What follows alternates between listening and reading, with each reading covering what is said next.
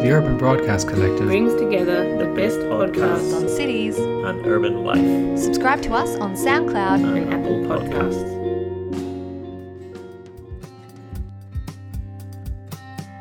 This podcast is supported by VPLA, Victorian Planning Environmental Law Association. Welcome to the Planning Exchange, where we interview built environment professionals who are doing interesting work beyond the ordinary.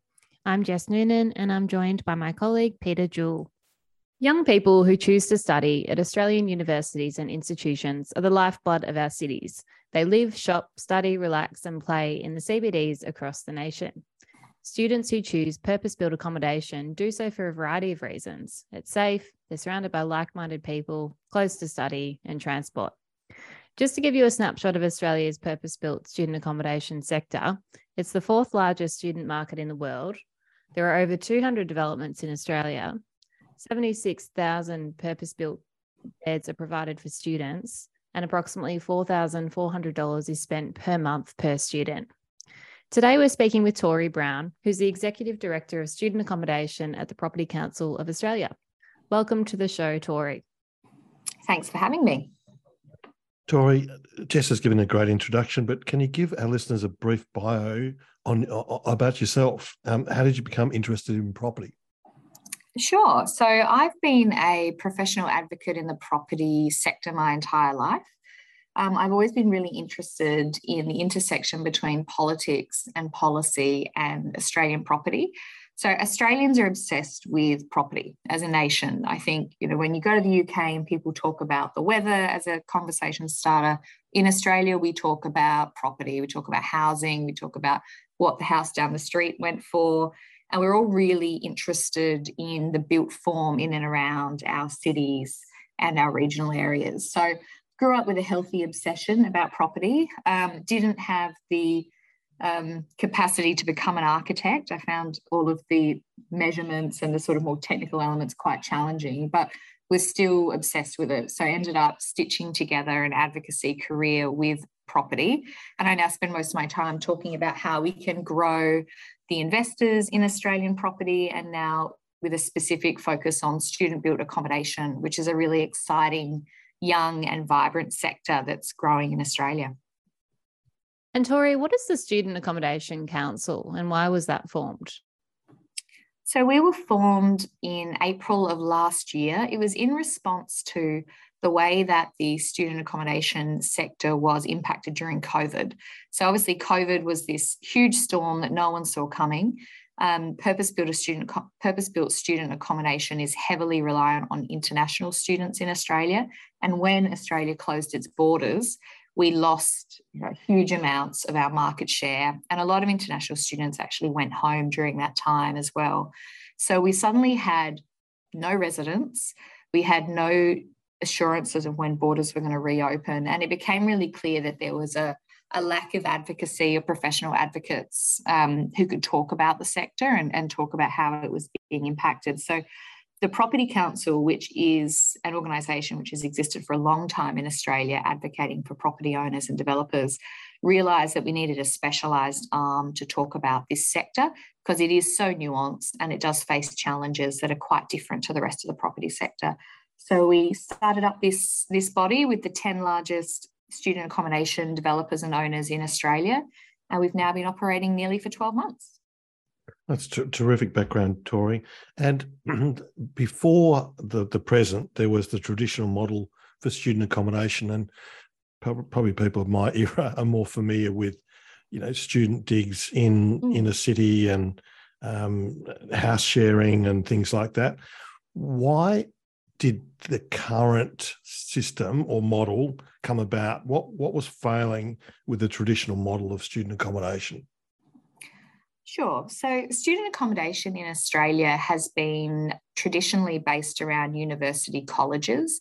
That sort of Harry Potter experience of you go to study at a university, you live on campus, you might have, you know, a dormitory or a private room. Um, heavily weighted towards other domestic students, uh, you know, with three meals a day. So quite a, I guess, a bit of an old-fashioned way of living on university campus. but that's quite limited in scale. And Australia really grew its international student cohort over the last 10, 20 years, which meant that we had huge amounts of students coming to live in Australia from overseas. We didn't have the capacity in colleges to house all of these young people. And also, you know, students from overseas were much more used to this communal living, student accommodation, um, housing option that we just didn't have in Australia. So we've really seen purpose built student accommodation, and I'll keep referring to it as PBSA because that's what the industry refers to it as. We've seen PBSA grow since 2010 in Australia, and it was primarily to meet the demand from all of those international students who were coming over to live and study mostly in Australian CBDs. And so, just on that, Torie, what what what is that market currently for student accommodation? Like, what percentage um, of students would be foreign students versus interstate or intrastate? Sure. So the private PBSA sector, that's you know, developed, owned, and managed by private sector companies, is about 76,500 beds across Australia. Of those, a quarter of the students are domestic and the rest are international. Uh, we um, undertook a survey last year where we surveyed all of our members and looked at the demographics of everyone living in student accommodation. Uh, we were quite surprised to find that 20% um, of young people living in student accommodation in Australia were actually Australian, because certainly the stereotype is that it's it's designed and built just for international students. But Australia is in the midst of a housing crisis. We simply don't have enough housing stock so that means that young domestic students aren't able to find, you know, a share house or a rental property. So student accommodation is also becoming really popular with domestic students as well. But our largest markets are the domestic students and then the Chinese students who take up another 20%. And then it's a really lovely even spread across, you know, students from hundreds of countries, India, Nepal, Indonesia, even uh, Southern America, we have a lot of international students who are living in our buildings, and it's very, very multicultural. So, Torie, uh, what does the student accommodation package usually mean for occupants? So, just say I'm a foreign student, I'm coming to sign up. What do I sign up to, and and you know what do I get basically for that package? So, a student who gets a bed in a PBSA building has a range of different room options. You can choose to be in a self contained studio apartment, which are probably the most common bed types in Australia. So, that gives you your own room with your own bathroom, usually a little kitchenette with a you know fridge and a hot plate, um, your own bed, storage, and a desk, and it's always fully furnished. So you can arrive in Australia and not have anything and still move into a fully furnished room. There are also uh, shared apartments where, which is usually a cheaper price point, where you might be sharing a living room and a larger kitchen and a couple of bathrooms with you know four five or six upwards sometimes maybe to eight other students who all have their own rooms. They operate more like a shared apartment. Um, those are really popular as well because they're a little bit more affordable, but they're also a great way for students to meet people and live with friends if they're coming over with a group of friends. And what happens is the cost of your rent includes all of your utilities. So your internet, your water, your electricity, 24 hour security, it's it's an all-inclusive option, which is quite different to if you were to arrive in Australia and rent a room in a private house or rent an apartment. You'd pay, you know, a weekly rental, but you'd then be expected to cover all the utilities on top of that and organise your own Wi-Fi and those sorts of things. Whereas a student who lives in a PBSA building arrives in Australia, they get their room fully furnished, and they know that the cost of rent that they're paying per week includes all of those overheads. The other benefit of for international students in particular is that you can apply for a PBSA bed while you're still overseas and you'll know within 24 hours whether or not you've been successful in getting that room. So it's a very quick streamlined process and it gives you great surety when you arrive that you know where you're going the uh, Australian rental market at the moment is so tight, particularly in places like Sydney and Brisbane, that to try and find a rental property once you get in Australia is becoming increasingly difficult. you have to line up with hundreds of other people to have a look at an apartment. And then you've got to put in an application that can take weeks to be approved. So, for international students in particular, student accommodation is great because they can arrive knowing where they're going to live and knowing exactly what they're going to pay. Is there also um, a level of bias, I guess, against uh, international students in the private rental market? You know, particularly if they're still living overseas and they're applying, or maybe their parents are applying on their be- on their behalf. Does that make it more difficult for them to get into that market? It does because they don't have a rental history in Australia. And most real estate agents will want to have your last few places that you've lived so they can contact, you know, other agents and make sure you've been a good tenant. So if you've been living at home, you know, in Indonesia and you're arriving in Australia trying to find a room, you don't have any rental history that the Australian, you know, real estate agents would accept. So it does mean that you're on the back foot a little bit. Um, it also means because international students tend to be more mobile and they move around a little bit more, um, they're less appealing to landlords because they're more likely to be shorter term tenants. Whereas PBSA buildings, their entire model is predicated on the fact that these leases are going to be short term leases, maybe you know one semester to a year. Um, so the model is geared for that kind of movement, whereas the private rental market is just simply not set up for that kind of living arrangement. Mm. And so, Torie, as well, just thinking back to again those more traditional uh, student housing models that Pete was referring to earlier, like the the traditional colleges, those sorts of models have common dining rooms, social clubs, and those sorts of things. Are there other collective spaces for socializing um, that these international students have access to in these buildings? Absolutely. So, the design of PBSA buildings in Australia um, always has large communal spaces, and particularly the sort of next generation of buildings that we're seeing coming online since 2018. They're designed around, you know, entire floors of communal spaces with theatres, sometimes outdoor rooftop theatres, sometimes swimming pools, large communal kitchens, so you can have a cook up with your friends. You know, you're not all just only allowed to cook in your rooms gardens, public spaces. So there's a lot of room to socialise. And what we find is that international students do utilise, and domestic students living in these buildings, utilise those communal spaces um, in a really great way. Because at the end of the day, they're young people and they're here to make friends and have an Australian experience as much as they are to study and to stay in their rooms. So it's it's, it's similar in a way that they're encouraged to make friends and communicate. And there's a lot of different programs that are run throughout the buildings to bring students together.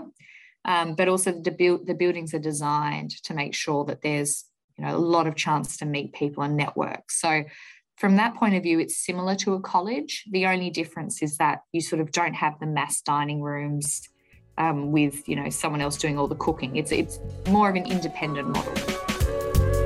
We thank Victorian Planning Reports, our very first supporter.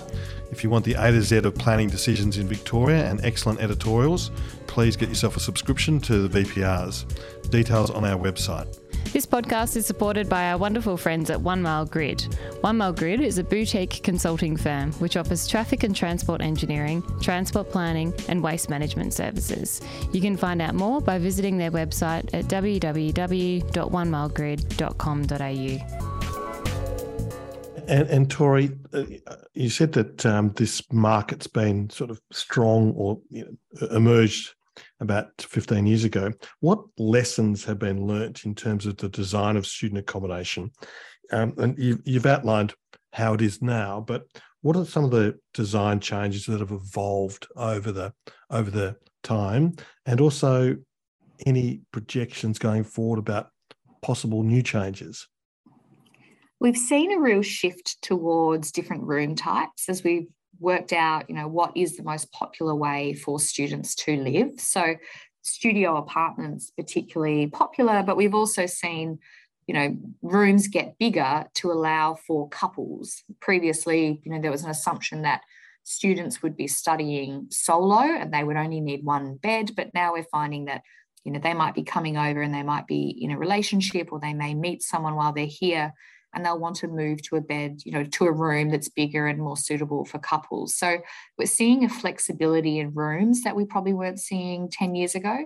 We're also seeing a real um, intersection between how the buildings work and how they interface with the cities that they're in. So initially planners, you know, in city councils and in government wanted student accommodation buildings to operate a little bit like a residential building. So there was rules around how many car parks you had to have and you know how how much space you had to have um, to accommodate for different things like you know um, end of trip facilities and those sorts of things. But what we've found is that as the planners developers and the market has matured they've realized that students don't use the buildings in the same way as you know an older couple who might live in a residential building in the cbd students don't need one car park per apartment. Most of these students are coming from overseas and they don't have cars, but they might really like shared e bikes. They might like to have more bike parking.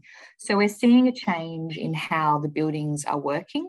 And we're also seeing a greater acceptance and understanding within the planning community about what is and isn't appropriate for student accommodation. So rather than having rules around car parking, let's have more flexibility about connecting directly with a transport hub. Let's make it um, more useful for young people so they can come and go on their bikes, you know, in and out of shared foyers. So it, there's certainly been a change, and we're learning all the time because it is quite a new asset class in Australia. Um, but definitely, that's been the biggest change. And I think Torie was starting to see, um, particularly in the Victorian context or the Melbourne context, that the city councils have their own um, guidelines that are within the planning scheme and make it really clear to the developers what the expectation is around all of those um, features that you're talking about. Um, I'm not sure if that's sort of across the board yet across Australia in all of our capital cities, or sorry, in all of our cities. Um, is, is that, are you starting to see that be consistent? It's still very dependent on the council area that you're in. So the City of Melbourne have been really progressive in their um, understanding and their engagement with the student accommodation sector. So they are really sort of the best in show when it comes to development of student accommodation and understanding of the asset class. We are finding that some other states there is no distinct rules or definitions around what student accommodation is. Um, so we do find that our members are having to make themselves fit into definitions that are suitable for residential developments. Um, so it is a bit of a moving feast, and it's something that we do need to see some comprehensive and you know streamlined guidelines and understandings across different cities and states about how the buildings work um, because they aren't like you know sometimes we're captured under regulations that call us boarding houses and you know student accommodation and not boarding houses. And we're also not colleges but we're also not residential apartments. So it is it is a constant source of consternation for me and my members trying to fit within the different planning regulations and guidelines at a state and council level. I'm guessing as well that probably one of the um, one of the other challenges, I guess, in this sector is pushback from councils and authorities and even the community around how potentially these buildings could be retrofitted um, in the circumstance where uh, student housing was no longer required or the demand for it um, fell substantially. Is that something you've experienced? COVID was an interesting time because it meant that most of our buildings were, if they weren't empty, they were, you know, running at 10, 20% capacity because we didn't have international students. So there was some talk then about, you know, how do we change the use of these buildings during the pandemic to make them into, you know, quarantine hotels or emergency accommodation. Um, we had some examples where they were turned into emergency accommodation for um, refugees from Afghanistan who were coming over at the end of the war. But by and large, student accommodation cannot have its use changed as part of its planning rules and planning approval. It can only house people who are enrolled to study. They don't have to be a university student. They could be, uh, you know, a trade student, a vet student, or an English language college student. Um, but by and large, the planning rules around student accommodation does restrict the change of use, um, which we think is appropriate because we do want student accommodation to be reserved for students. It makes the community within the buildings work better. What we've also found is that during COVID, people realised how important students are to our CBDs. To remove an entire population of people from Australian CBDs had a huge impact on the rest of the CBD economy, from the hospitality to you know the lack of skilled workers who are working in the restaurants and in the tourism businesses. Often international students who live in our student accommodation buildings are filling these really critical roles in CBDs. So while it was a terrible time for the industry, it was also a great demonstration of how important our sector is at providing a population in a CBD that's, you know, an active population that's working and that's spending. So we've now been able to point to the um, to the pandemic and say, well, this was worst case scenario. Look what your city is like with no students. And now look what it's like at the moment, you know, in the beginning of 2023 when the buildings are full and the cities are vibrant and they're operating again. And I think it's given everyone a newfound respect for what these buildings do. Mm. Good point, Torie. And uh, Torie, on, on uh, follow-up surveys, do you is there surveys of residents to determine what works for them, or you know, is there some, some sort of feedback loop there? There is. So all of my members provide surveys to their tenants, you know, once they break a lease or once they finish up, and also just to touch base with them throughout the year to make sure that they're having a good experience. So student experience is central to the way these buildings are run it's taken very, very seriously, and they're constantly updating their models to make sure it's giving the students what they want.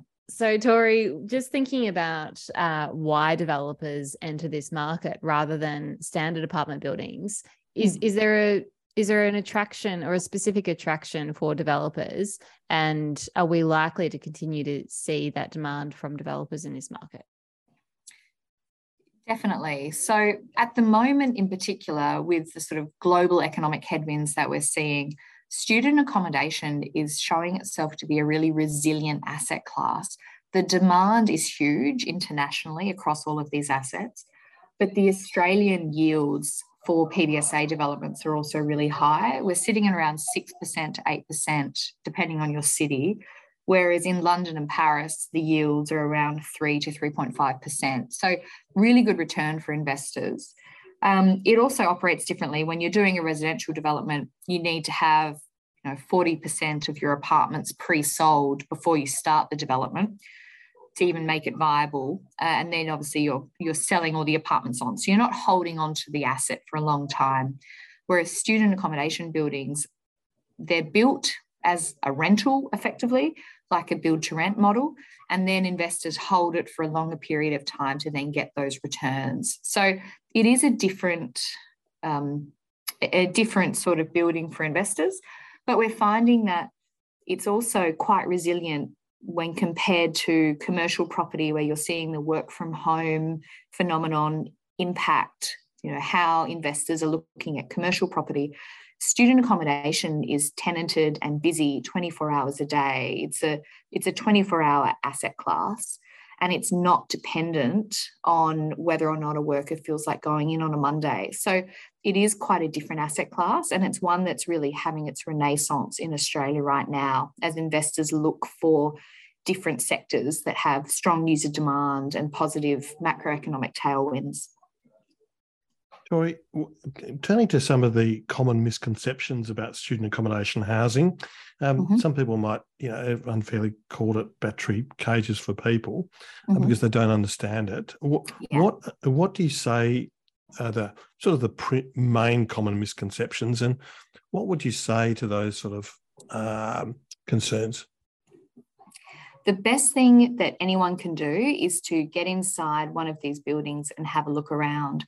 I spend a lot of my time taking government officials, council officials, and you know interested stakeholders in and through PBSA assets in Australia because the stereotypes and you know when you hear people repeat these stereotypes they invariably haven't been into a PBSA building in one of the Australian CBDs they might have you know a stereotype in their head from their time studying, you know, when they were in uni in the 70s, or they might have an, an Im- image in their head based on an international example.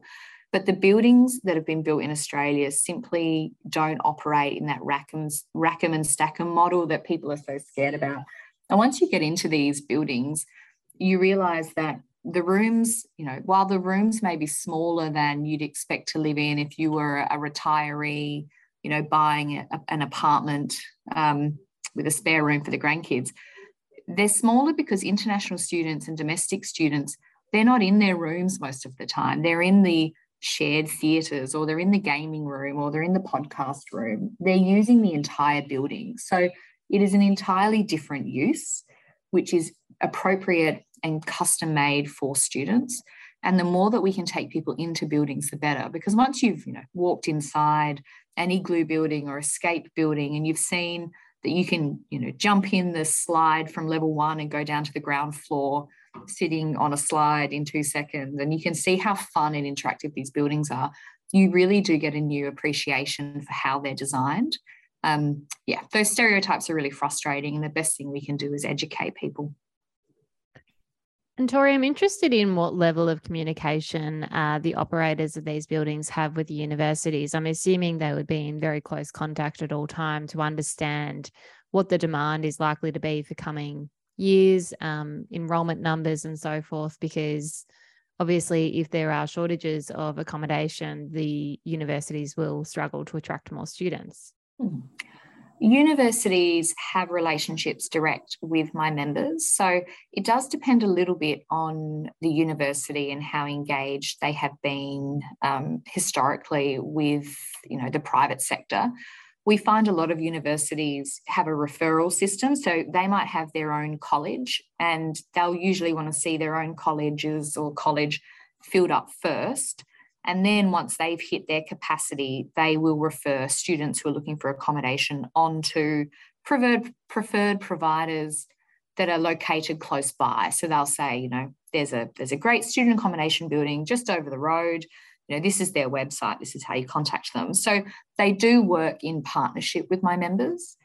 There's not always a huge amount of transparency on enrolment numbers at a university. I mean, it's hard to know sometimes how many of those students will be coming over having not had student accommodation arranged or somewhere to stay arranged.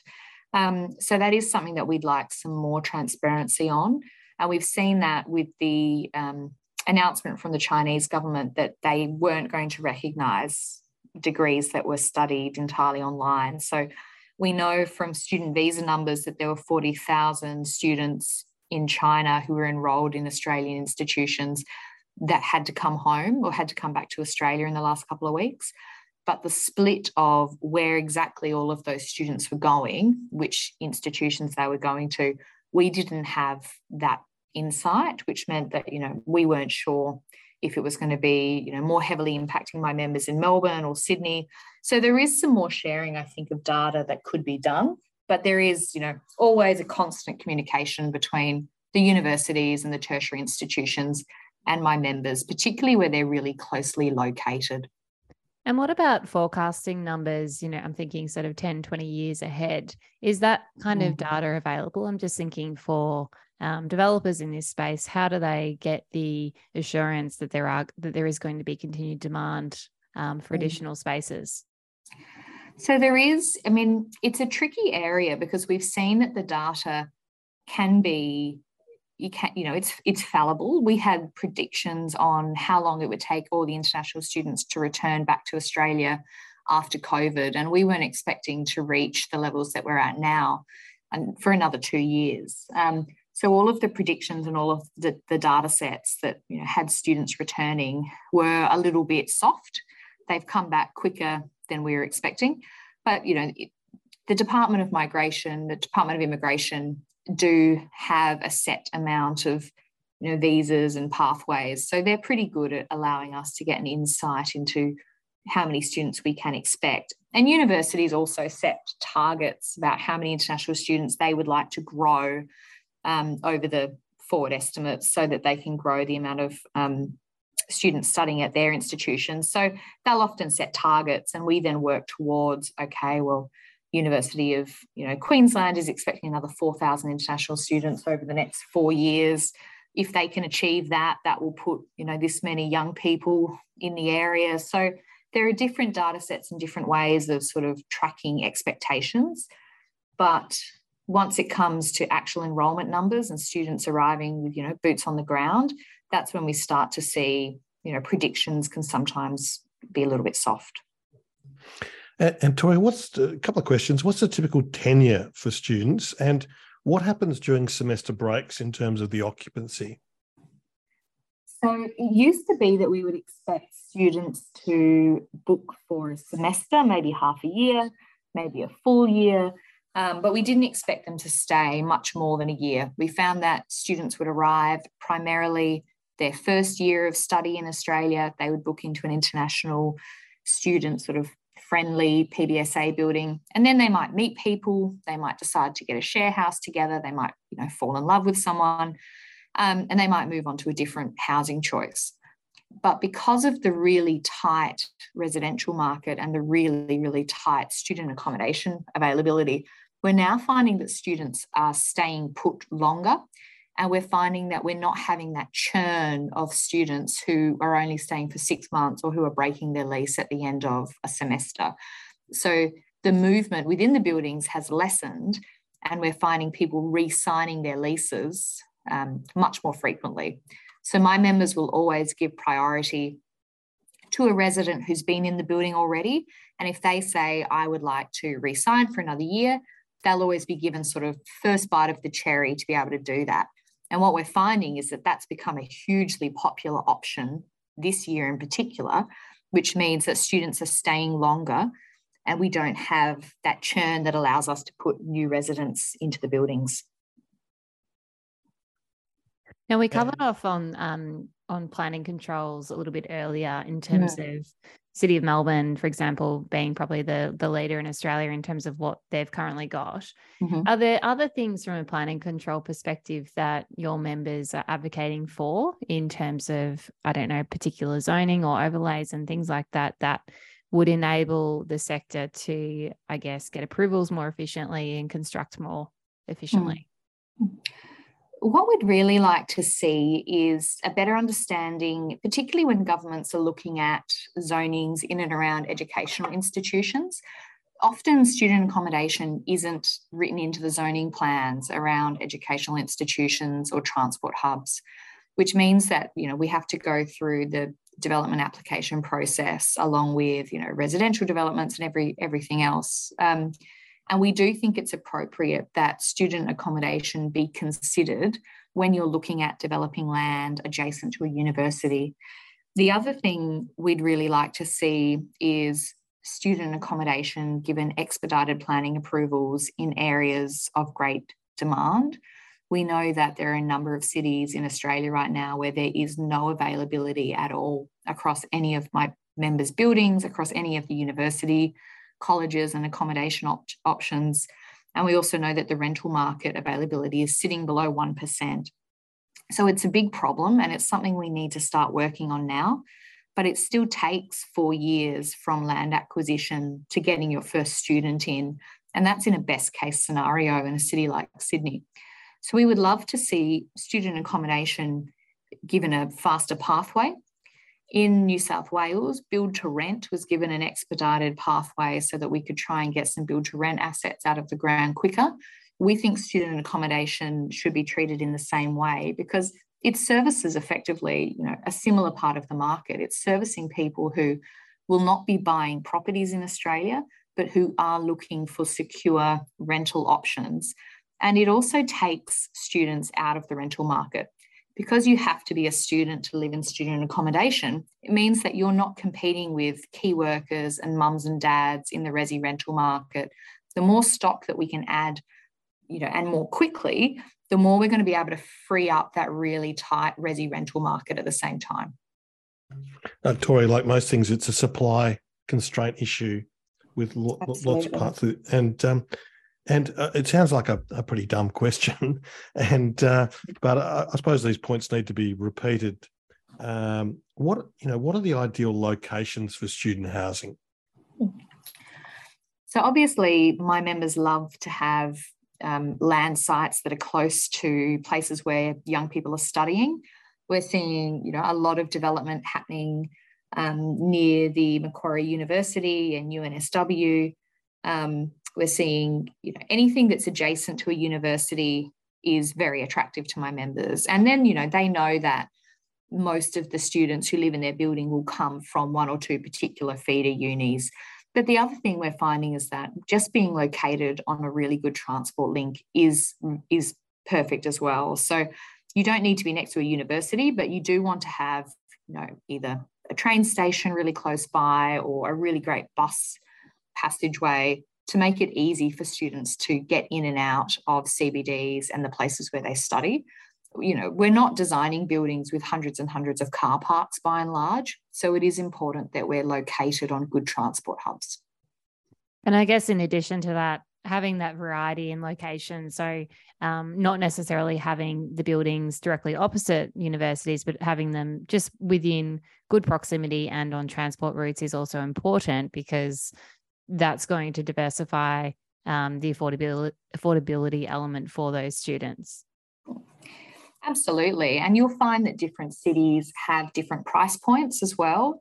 Um, you know, if you're staying in an apartment, you know, self-contained studio in one of my members' assets, right next to a university in the middle of the CBD, you'd be paying, you know, a slightly higher price most likely than if you were studying at a regional university where the market you know, demands a lower price. Um, Australian universities, by and large, are located in CBDs.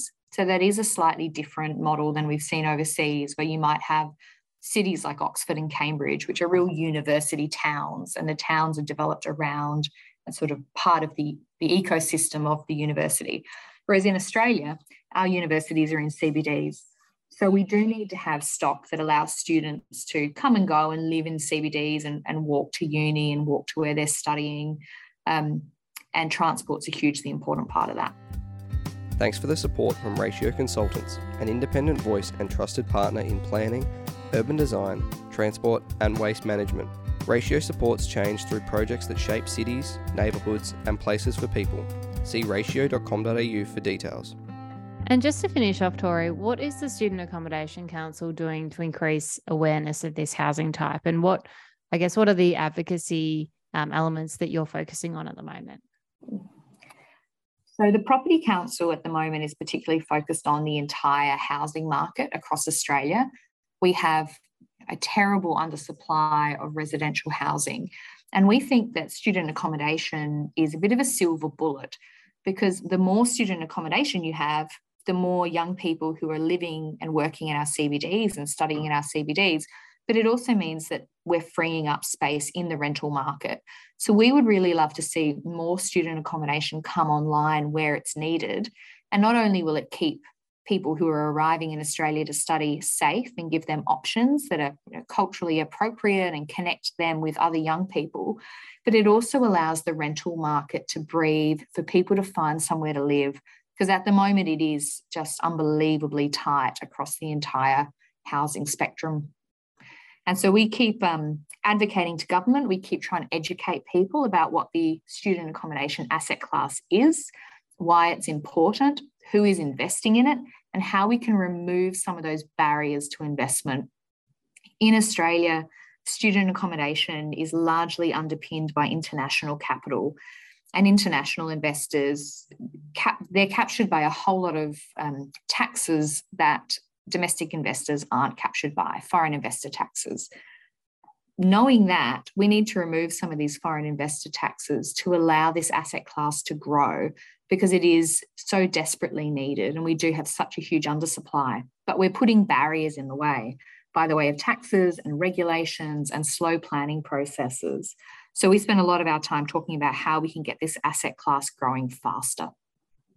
Well, ho- hopefully this podcast has helped your efforts, Torie, and, and also an understanding of of the, you know this sector of the the housing market. And I, you know, mm. I can I know that there's taxes on foreign property developers, but I would have mm. thought this class of development was of a different type completely to what the governments are probably trying to avoid with uh, other sort of taxes on development. Is, Mm. do you, do you, is that fair?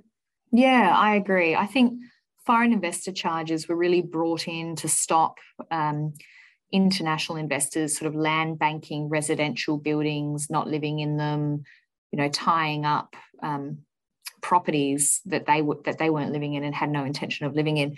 Whereas this asset class is unlocking housing, and we know that it has to be unlocked by international investment because domestic investors just aren't there yet when it comes to investing in such a new asset class.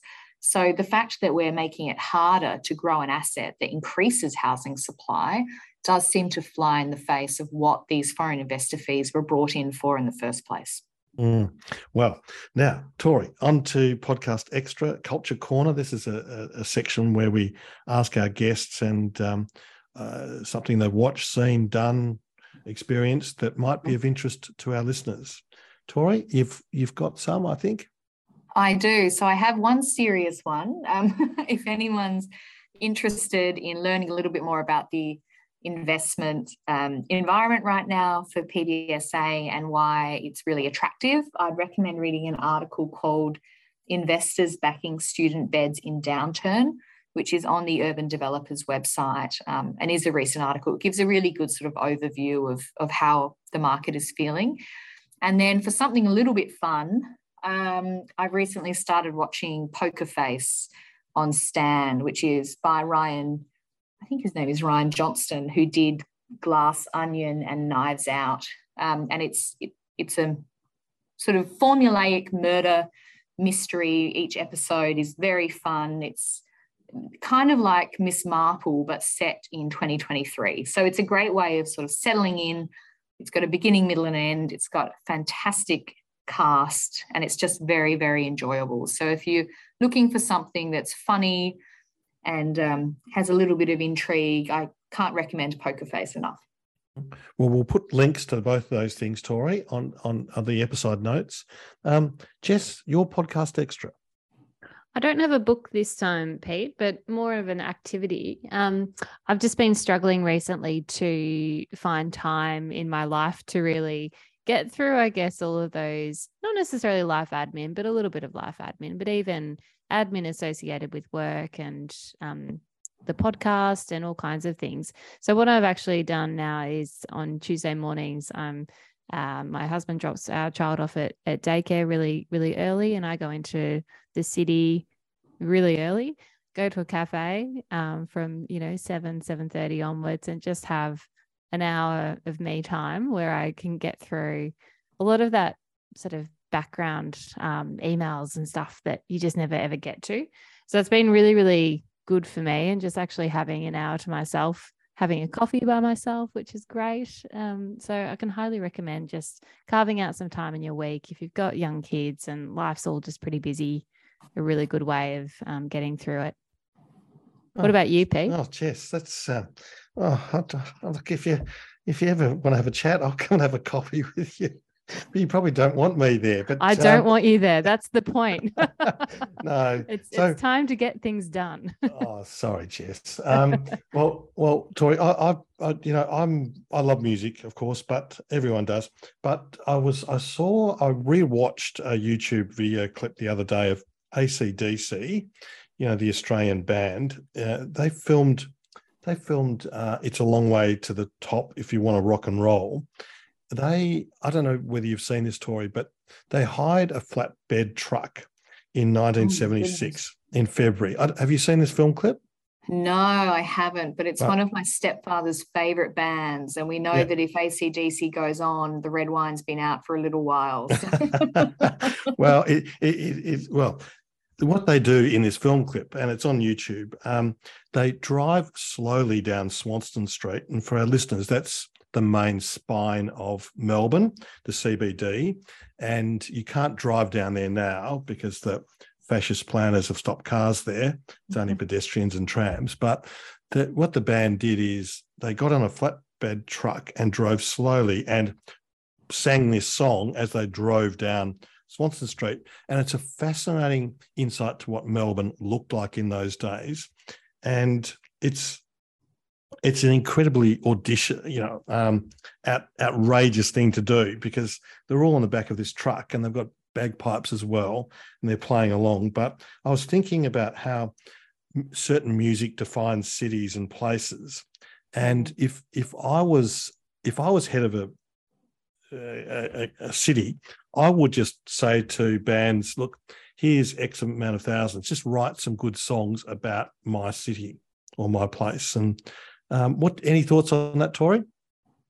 Well, absolutely. I'm an Adelaide girl, and um, Ben Folds, who I'm a big fan of, who was in the Ben Folds Five, lived in Adelaide for a while and wrote a song uh, all about Adelaide, and that became quite iconic, and you know, was a real source of pride um, for us. And also, um, the uh, is it Cold Chisel? I think they started yes. in the northern suburbs of Adelaide they, as well. They did, yes. Jimmy Barnes we've certainly got a, a real love for that sort of working class hero you know narrative that was born out of the northern suburbs of Adelaide. So definitely, iconic music can really shape a place. And, what do you think, Jess? I mean, if you were the CEO or the you know committee for Melbourne or committee for Sydney, would you commission you know like just say here's here's twenty thousand band or rappers make some music as long as it's not too bad about the city yeah, what are your thoughts, Jess? I think that's great exposure for the city. like like hands up for Detroit, you know that sort of song. And, Surprised so, you even know what that is. oh, you're surprised I know what it is. You're just she's getting crueler and crueler, Torie. And um, all right, so and also I thought one final thing, Jess, we should start. Um, I'm thinking about the Planning Exchange Spotify playlist. Oh, that would be eclectic, Pete. All right. Now, Very eclectic. Now, now Torie, you, Torie, you've been a tremendous, tremendous guest. Any final message to our listeners, Torie? Only that student accommodation is, you know, it's really fun. And if you do have an opportunity to get inside one of these buildings to have a look around, I'd really recommend that you do it. And the next time you're walking through a city, take notice of where these buildings are and the amount of people going in and out of them and the amount of life that they bring to our CBDs, because they are doing something really special at the moment. Thanks so much, Torie, and, and thanks, Jess. Thanks for listening. If you would like to hear more of our podcasts, hit the follow button on Spotify or the like button on SoundCloud or the subscribe button in Apple Podcasts. Please also visit our Instagram page, LinkedIn, or website for behind the scenes footage of our podcasts and to get the latest on upcoming or recently released episodes. If you have any suggestions or feedback, please get in touch via our social media channels or by emailing planningexchange at gmail.com. A special shout out also to Jack Babbage, who does such an incredible job in producing this podcast.